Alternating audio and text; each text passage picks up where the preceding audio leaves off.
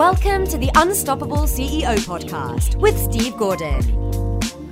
Welcome to the Unstoppable CEO podcast. I'm your host, Steve Gordon, and today we've got a very special interview for you. I'm excited about this one uh, because it's it's going to be a little bit different than things that we've covered in the past, and I think it's going to be probably I'm just going to predict here. This is probably going to be one of our better episodes ever.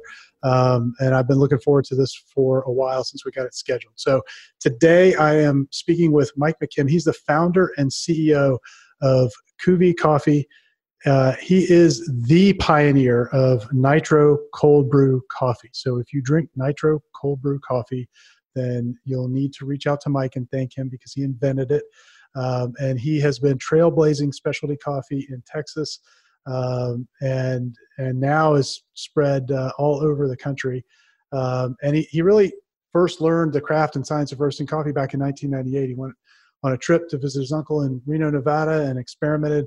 Um, since then, with his own roasting style, uh, then he launched Cuvée Coffee, and they are a roastery that is sourcing just some of the most premium coffees from across the globe, and uh, and now is distributing them all over the country sadly, unfortunately, not in Florida. And so I'm waiting anxiously for the day that, that they're stocked on the shelves here at our local grocery store. So, uh, Mike McKim, welcome to the Unstoppable CEO. I'm really excited to be talking to you. Thanks so much for having me, Steve. I really appreciate it. So, this this whole idea of uh, the of the coffee business is a little bit of a departure from what we usually talk about here, but I think it's really really interesting because this is a business that sort of had a, a meteoric rise over probably the last 20, 25 years. And you've been in it for most of that time. Um, and, and so I think it's going to be really enlightening for people to kind of see that growth. But before we kind of dive into all of that, I would love for you to give everyone a little bit of a background on you and kind of how you got started in the business and, and what you got you to this stage of your career. Yeah, for sure. I, you know, I always tell people my uh, my path is not the one that I would recommend, particularly to anybody. Um, but you know, it got me where I am today. So, um, looking back and reflecting on it, you know, these past partic- these past um, uh, several years, particularly, you know, I've kind of learned a lot about how I ended up where I am, um, and maybe didn't realize the, the things that I was doing, you know, to help move me forward um, but you know, the short version of my story is when when I was in high school, uh, my parents my parents and I moved uh, halfway through my junior year of high school um, from Philadelphia to Dallas, which was a, a big culture shock for me.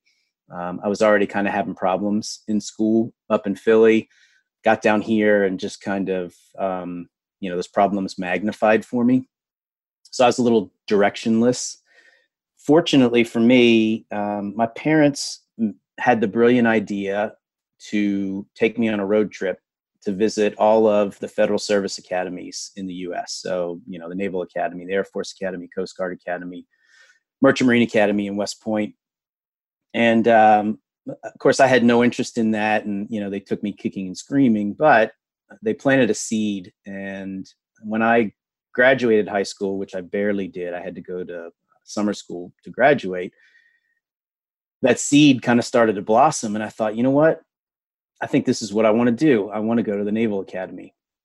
So um, I contacted the Naval Academy, and I, I have this vision in my mind of you know somebody taking my phone call and then hanging up and saying, "Okay, you guys, you, gotta you gotta hear this phone call that I just got from this kid, and all of them laughing about the idea of me wanted to go to the Naval Academy. Right? It's very academically challenging. Um, anyway, I I said, okay, you know what? I'm I'm gonna take another path. So I enlisted in the Navy, and um, applied to get in the Naval Academy. So, you know, 1989, my first year in the Navy, I applied and didn't get accepted. In 1990, I applied and didn't get accepted. In 1991, I applied and didn't get accepted.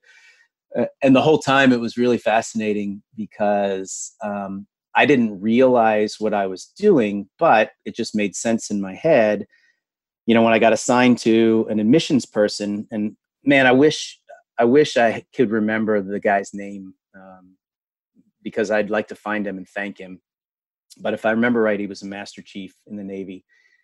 and uh, I said, "Look, Master Chief, what do I need to do, you know, to to even be considered for the Naval Academy?" And and uh, you know, he says, "Look, your grades suck, your SATs suck. You know, you need to fix your academics. So take some college courses, you know, at night, do whatever you got to do, and and really, I said, okay, I'm going to do that, and I started calling this guy."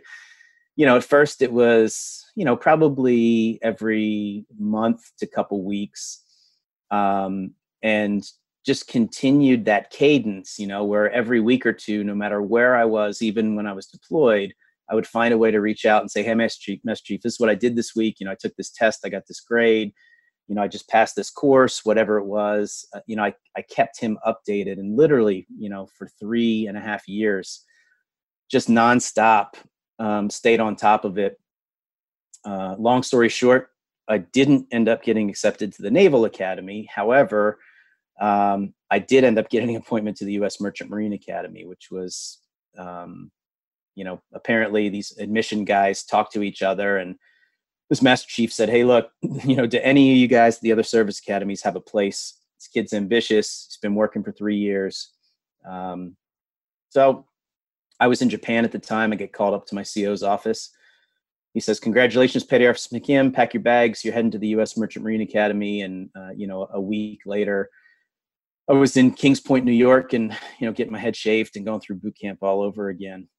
Um, but that was kind of that was the first time that I realized um, that consistency and persistence um, was a, not only a value that made sense uh, and you know was applicable to you know whatever goals you want to accomplish but it was something that came naturally for me which which i didn't know.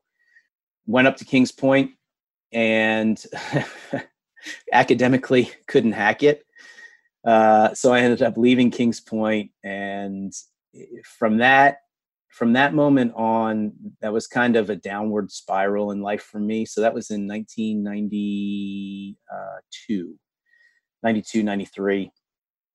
Um, I ended up moving in with my um, my girlfriend at the time, and took a job delivering pizzas, which was uh, nothing wrong with delivering pizzas, but you know, for a um, you know, for a 23 year old um, you know young man who had already served in the military it was kind of not the career path i had imagined. Um, and through a series of events ended up getting a job um, with a buddy in telemarketing.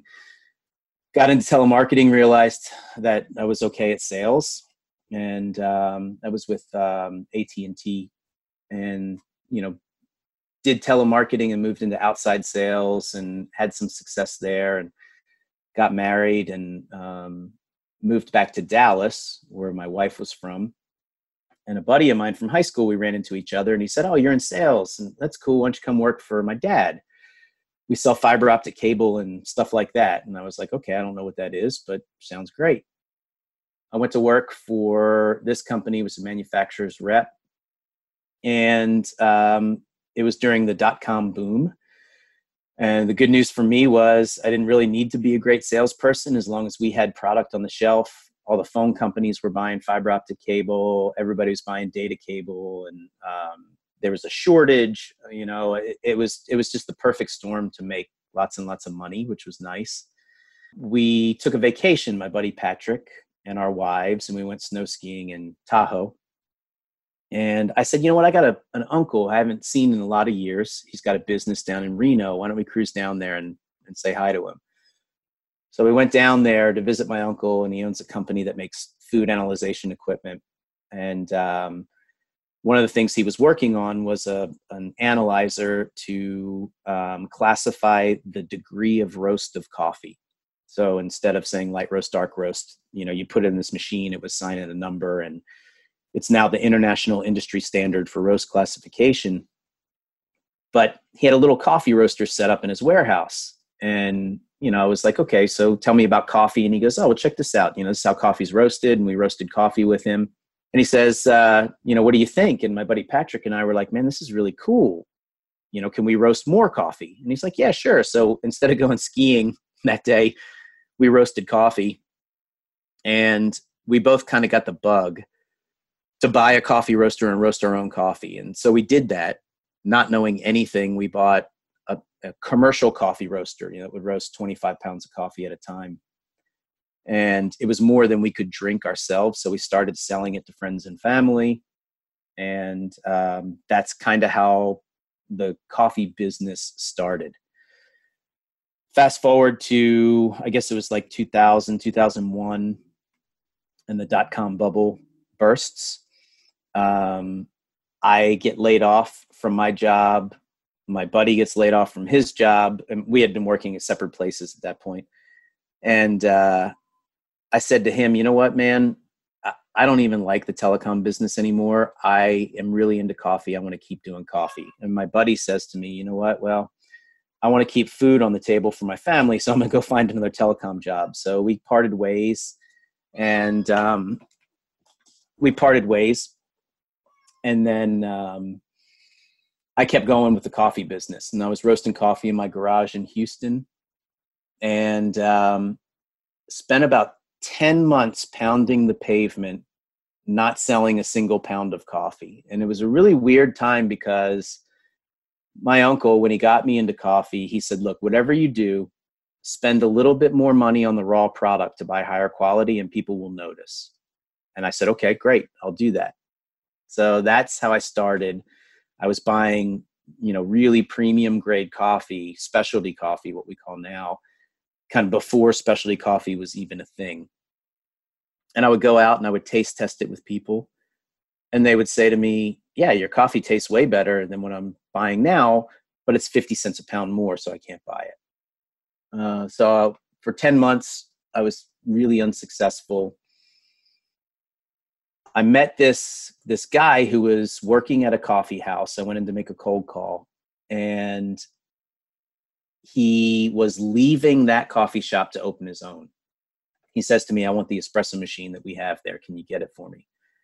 I said, "Yeah, of course I can get it for you." And then I'm, you know, I leave, and I'm like, "How the heck am I going to get this espresso machine for him?"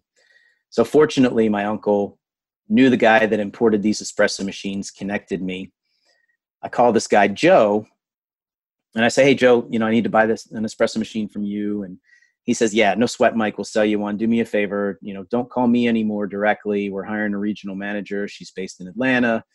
She'll be your point of contact. And so I said, uh, Okay, cool. Thanks, Joe. Um, have you hired her yet? And he says, No, why? I said, I'll take the job. He said, What do you mean?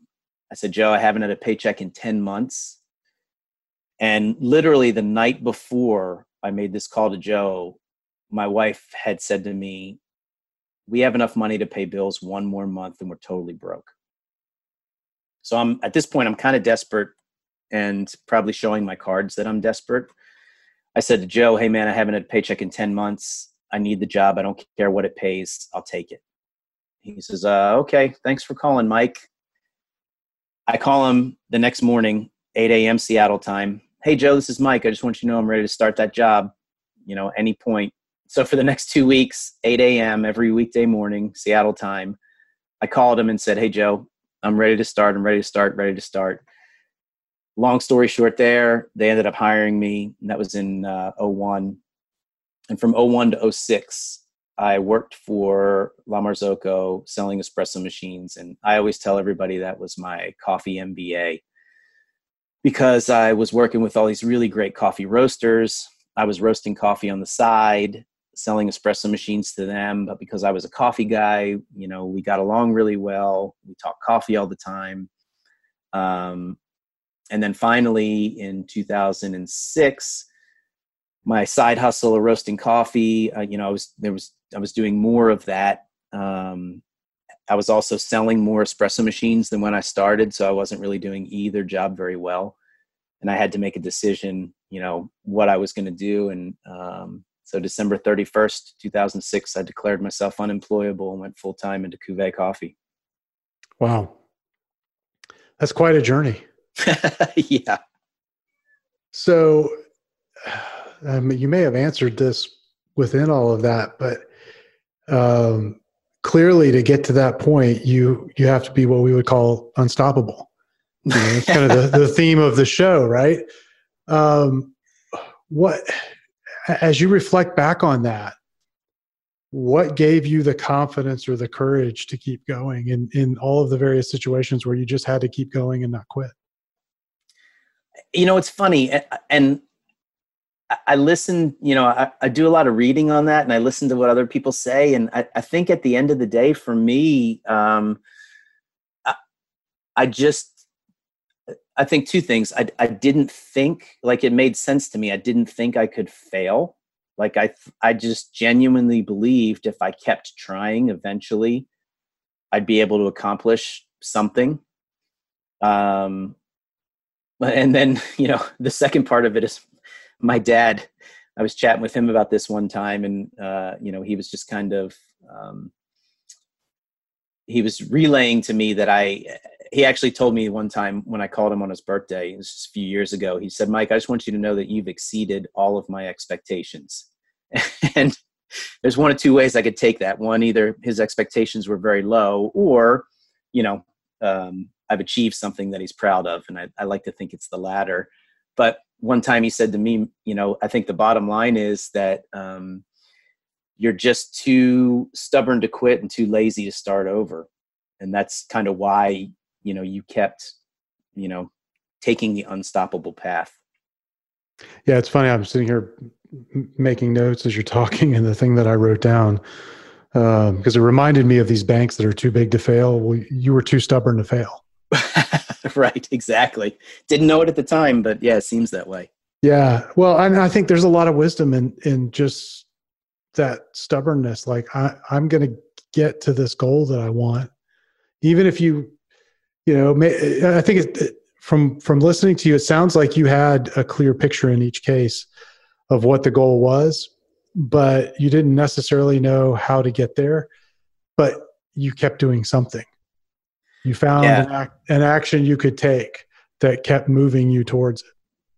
I, yeah, I think 100% that's accurate. And then the other thing, you know, that I, um, you know, as I work with other entrepreneurs, and then also, you know, as I as I relay the story and, and try and share experiences with my two sons, I always tell them, look, you know, things don't always work out exactly how you think, so you have to be able to pivot.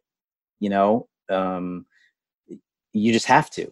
I mean, if something doesn't materialize the way you envision it materializing, that doesn't mean it's not going to work. You just got to try something different, or you got to try another path. You know, for me, I wanted to fly fighter jets in the Navy, and that's what I thought I was going to do. And you know, the bottom line is I couldn't hack it academically um, at the Merchant Marine Academy, and so I had to pivot and find another path. Yeah, and you know, I think we run into that in life. Um, you know, you you have this idea of what you want to do. You know, I I'd love to play on the PGA Tour, but right. you know, there are some some realities around my capability when it when I have a golf club in my hand that is going to make that impossible. Right? I could practice all day long every day and have the best coaches in the world and it still probably wouldn't happen. Right. Um, and so uh, i love the practicality of that. So you look at i really want to do this but that door closes and you reevaluate and you as you say pivot you go a different direction but you've still got this attitude of kind of no matter where i'm going i'm just not going to quit. Yes and i think that's a pretty important skill. Like having the flexibility as as as life and the world the circumstances sort of present you with different opportunities. They close some doors they open others. You know you have to be flexible with that. But where you were inflexible was in your approach to what you were trying to accomplish. And I, I think that's that's a really key message that at least that i see in all of this yeah, and you know what? It's a you know as I listen to other people um, and talk with other entrepreneurs and stuff like that, it, it, it seems to be a common theme. You know that never give up, never quit. You know, be persistent. Um, you know, it, I, I meet very few people who start a business and they're like, "Oh yeah, I made a hundred million dollars my first twelve months, and you know it was great." Yeah, no, I've I've interviewed uh, close to 150 people now. I'm still looking for the one who can tell that story. Right, exactly. Find them, let me know. Right. Yep. Well, but uh, you know, the, there's that advice out there that you know, never quit, never give up, but that can be taken in I think a really destructive way. You can you can internalize that and believe that you're on a path and even though circumstances are such that there's no way that you're ever going to be successful at that that you feel like you still can't quit. Yes. Uh, uh, yeah i agree 100% yeah so i think uh, i think what your story illustrates is that you know you've kept you kept the attitude but you you adapted to the circumstances which um you know i think a lot of people need to hear and i'm i'm really grateful that you shared that. I, I want to take a quick break and when we come back, I want to talk a little bit about the coffee business because um, I'm on about my fourth cup today.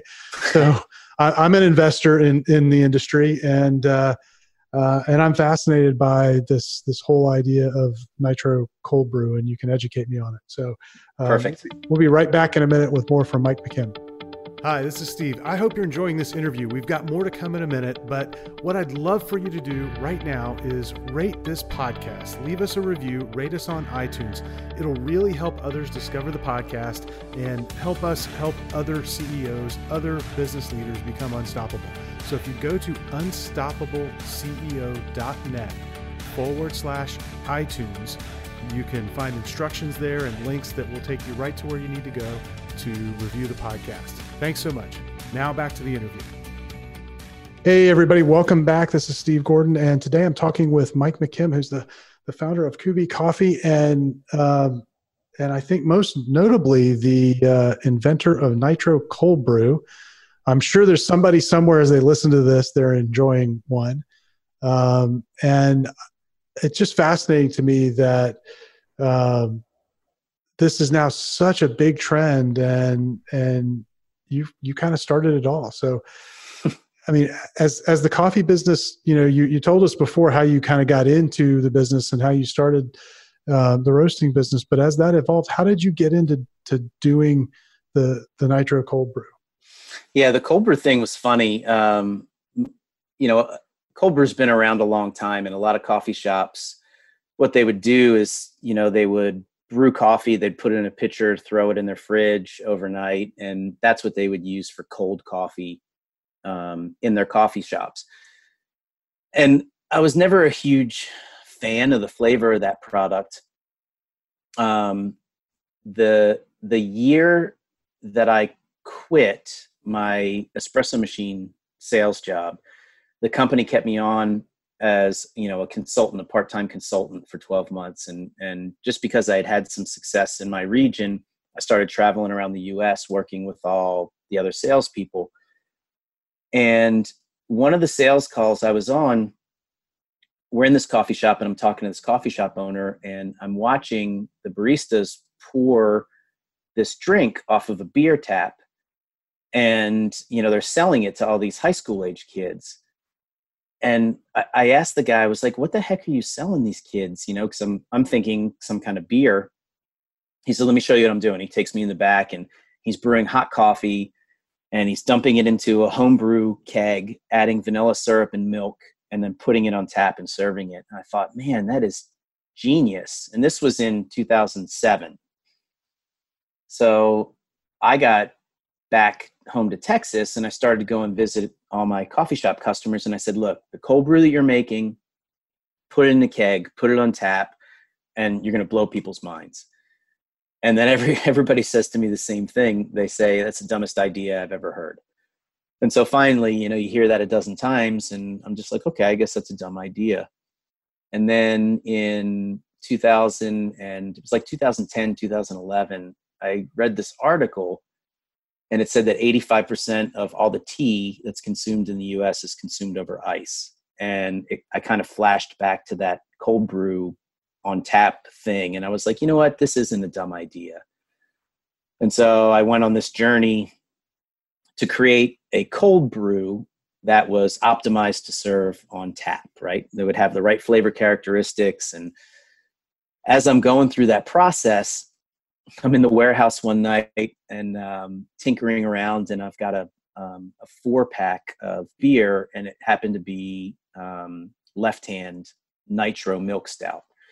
And so there's four bottles in there, and I'm reading the instructions in the bottle, and it says, you know, pop the cap and pour hard into a glass. And so I do that, and I watch this, you know, beautiful, you know, Guinness style cascade, you know, that whole nitro effect, and I was like, man, this would be cool to do something like this with coffee.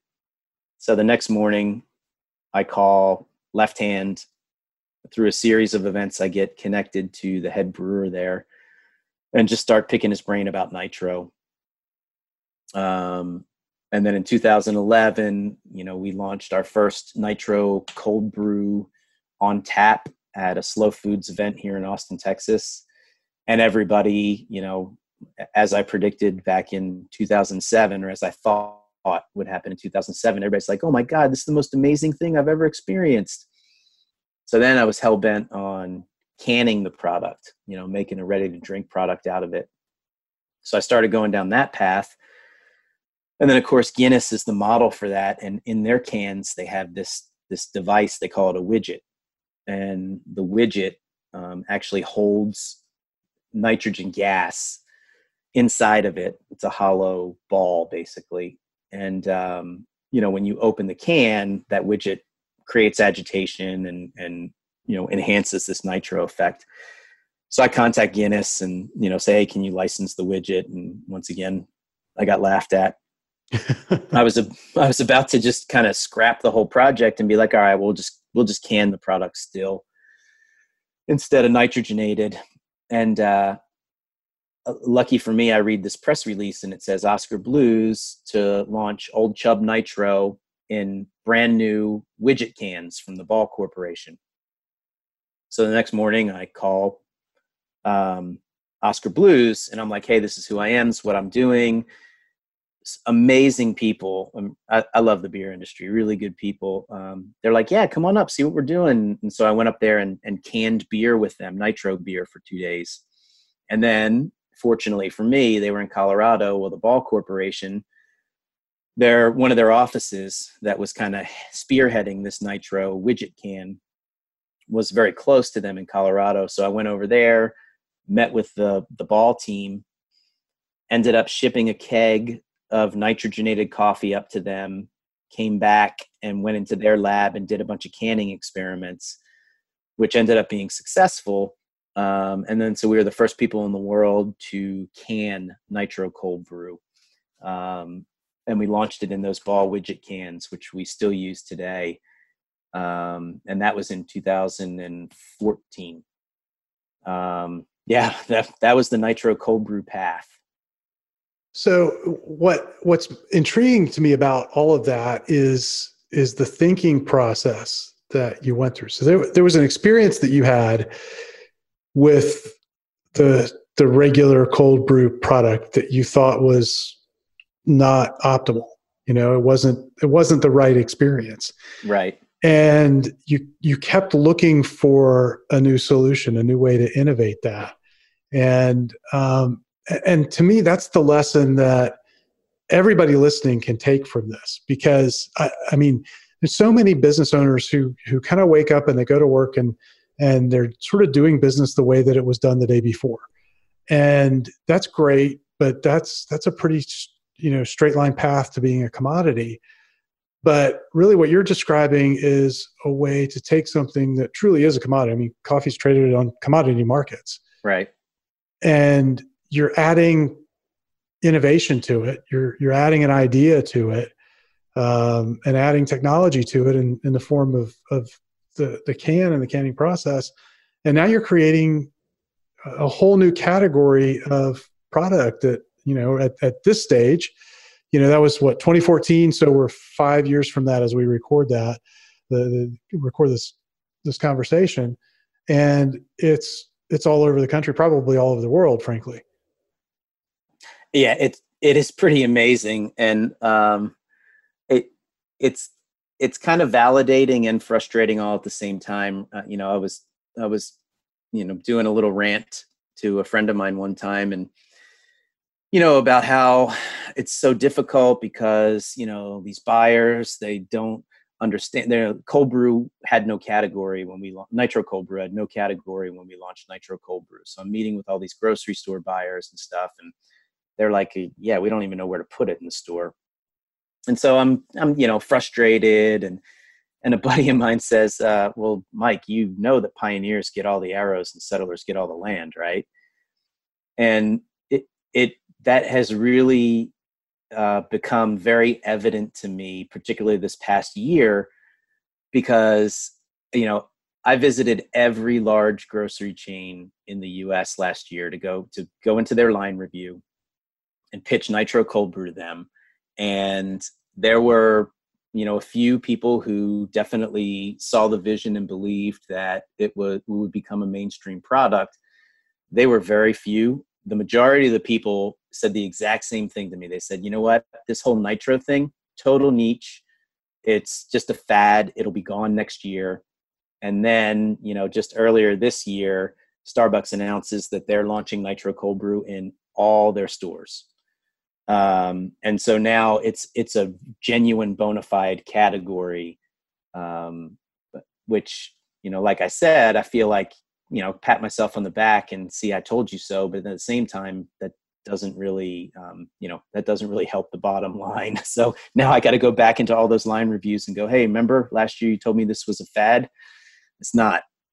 Well and so i got to do that in a nice way though right? Right. Well so how, how do you from a business perspective because people run into the same thing all the time. I mean uh, i don't care what kind of business you're in. I, I i'm constantly talking with business owners who have ideas and then someone else you know comes along with either a very similar or an identical idea. Um, and what what's your approach now that you've gone through this you've had this experience and certainly there's a growing market for it that, that you'll go and capture but as you think ahead to the next innovation has it changed your thinking about how you're going to go about it? Yeah i mean the it's a really delicate balance um, you know because there's there's two people that i have to cater to uh, one is a buyer and then the other one is a consumer. Um, and i think that what we've done you know historically so far you know i always think of everything as a consumer. Like i make products for me as a consumer and so far that's been you know fairly successful. So i'm always thinking about okay what's the next iteration or you know what's the next project i want to tackle?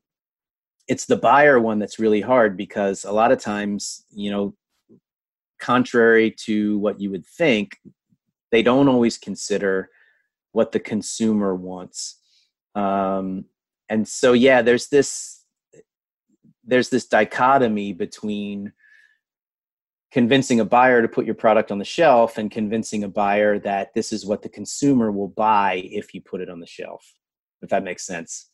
No completely because the buyers have a different set of decision making criteria and and their centers around if i buy a bad product or if i begin to create a string of bad products that i buy that don't sell i'm going to get fired right right yep and conversely if I buy a bunch of really great products that do very well, I'll keep my job. But I mean, that's kind of what they pay me for here. So there's not a big, big upside, but there's a ton of downside.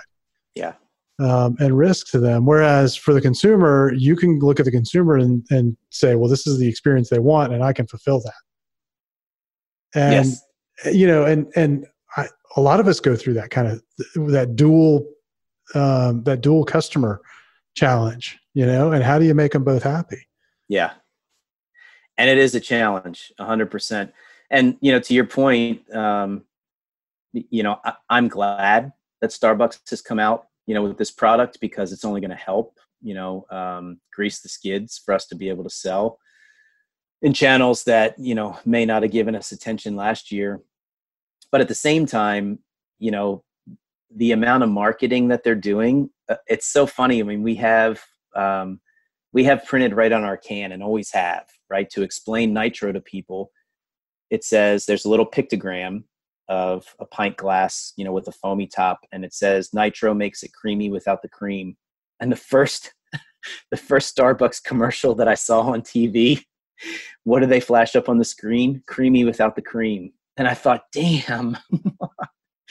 oh man. Um, it's just uh, you know, so I guess the the the big question is going to be, you know, are we going to be able to grab, you know, at least a piece of the pie that we helped start creating um, you know, with somebody who's got you know millions and millions of marketing dollars to push the product out.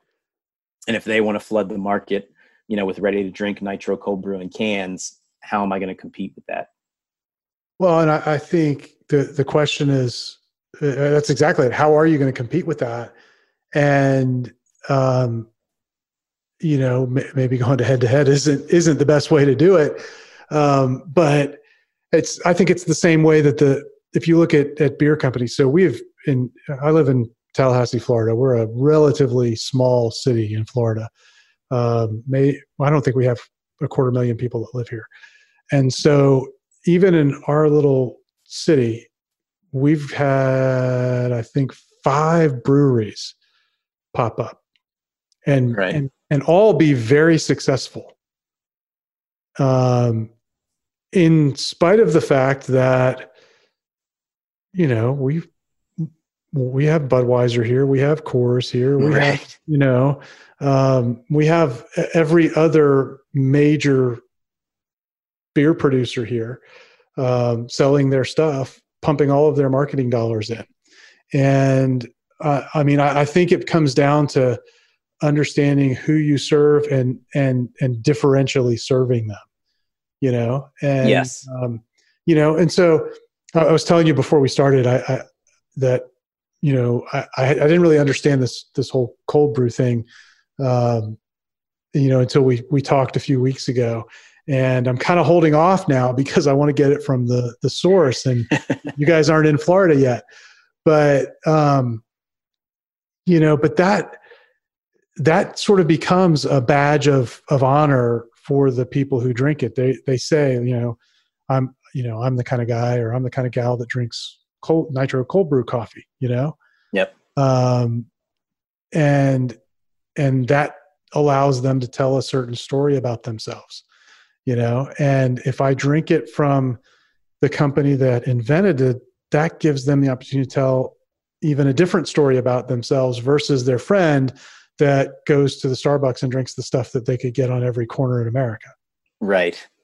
You know? And so i think you know I, I, think that's that's the way for for folks who are listening you if you run into these situations you've got to start thinking about these problems of competition and in not in in like this kind of uh, fait accompli sort of attitude where it's been done and now i'm out but like how do i craft a story that is going to be really important to a group of people that you know are going to buy my product or buy my service.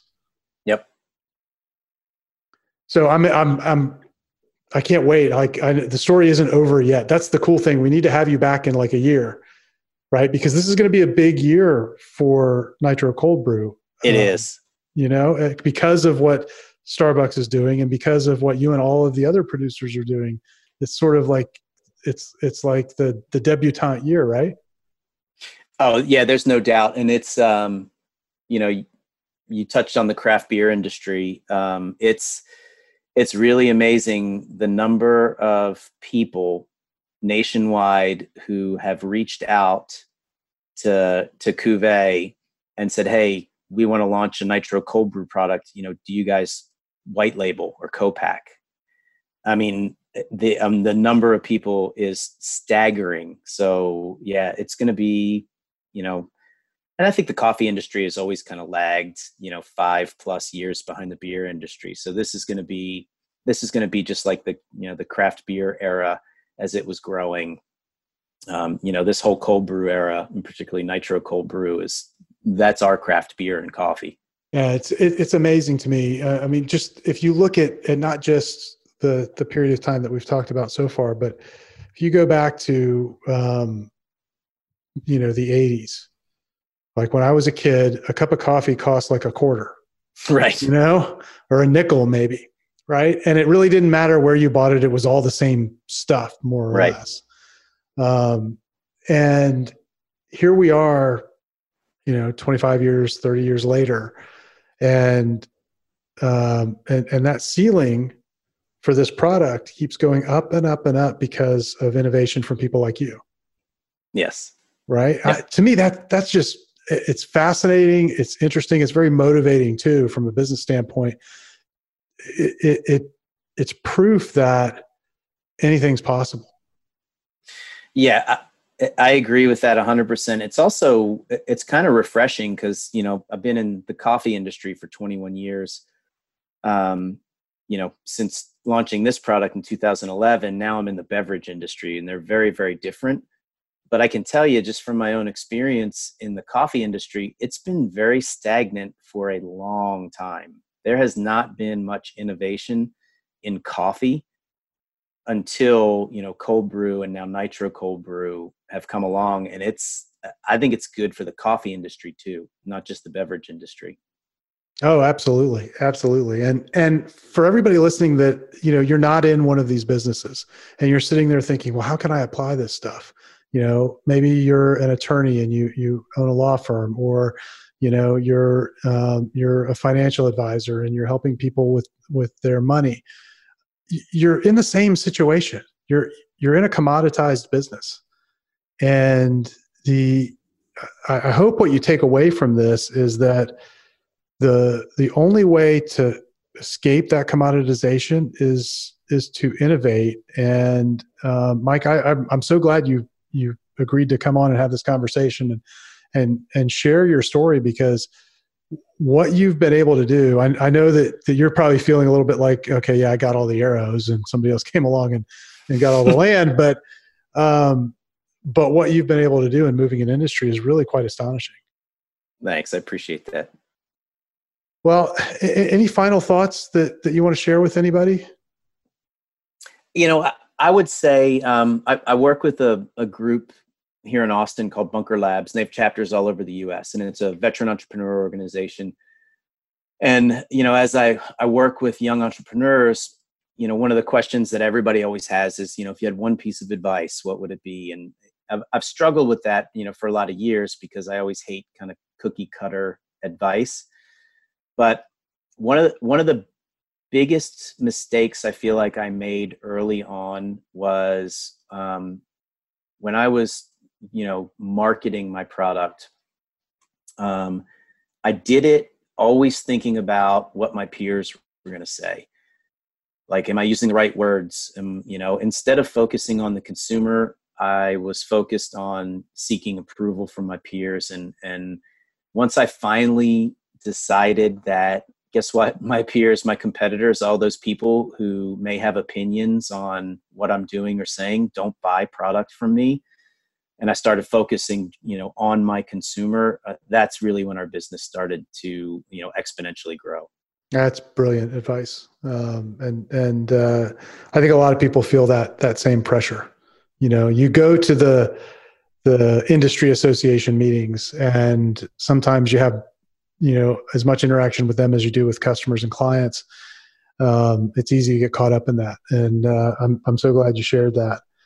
So where can where can folks find out more um, about Cuvée Coffee and and where can they go to find maybe the locations where they can buy it if they want to go try it? Um, you know, as far as locations, we had a map um, that we were trying to keep updated, but the um, you know as we pick up more and more national distribution, it's it's it was challenging to keep up with you know for a small company. So we actually pulled that map. So finding the product is is going to be difficult.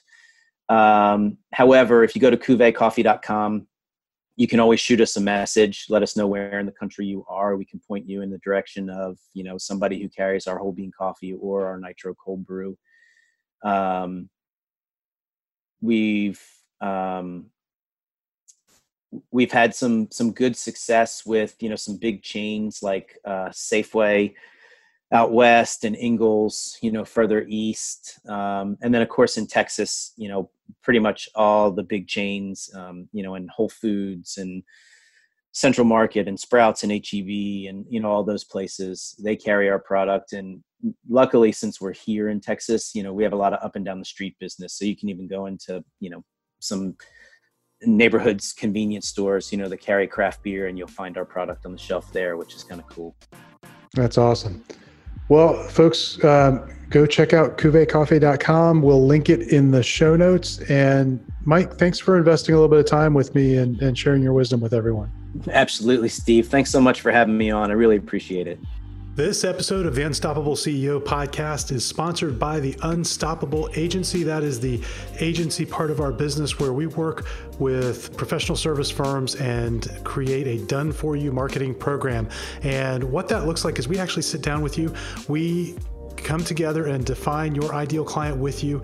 We go build a list of those people, and then we begin reaching out to them on your behalf to book them as guests on your podcast. We call it podcast prospecting, and it's a fantastic way to connect with potential clients and influencers that can refer you and it's end to end a done for you system. And so, if that's something that you think might be the right fit for your business, go to our website, go to unstoppableceo.net. You can uh, find there on the homepage a link to a video presentation that explains how it all works. And if you'd like, let's get together and have a quick 20 minute conversation and see if we're a fit. Again, that's at unstoppableceo.net. Right on the homepage, look for a link to the video that explains how it all works.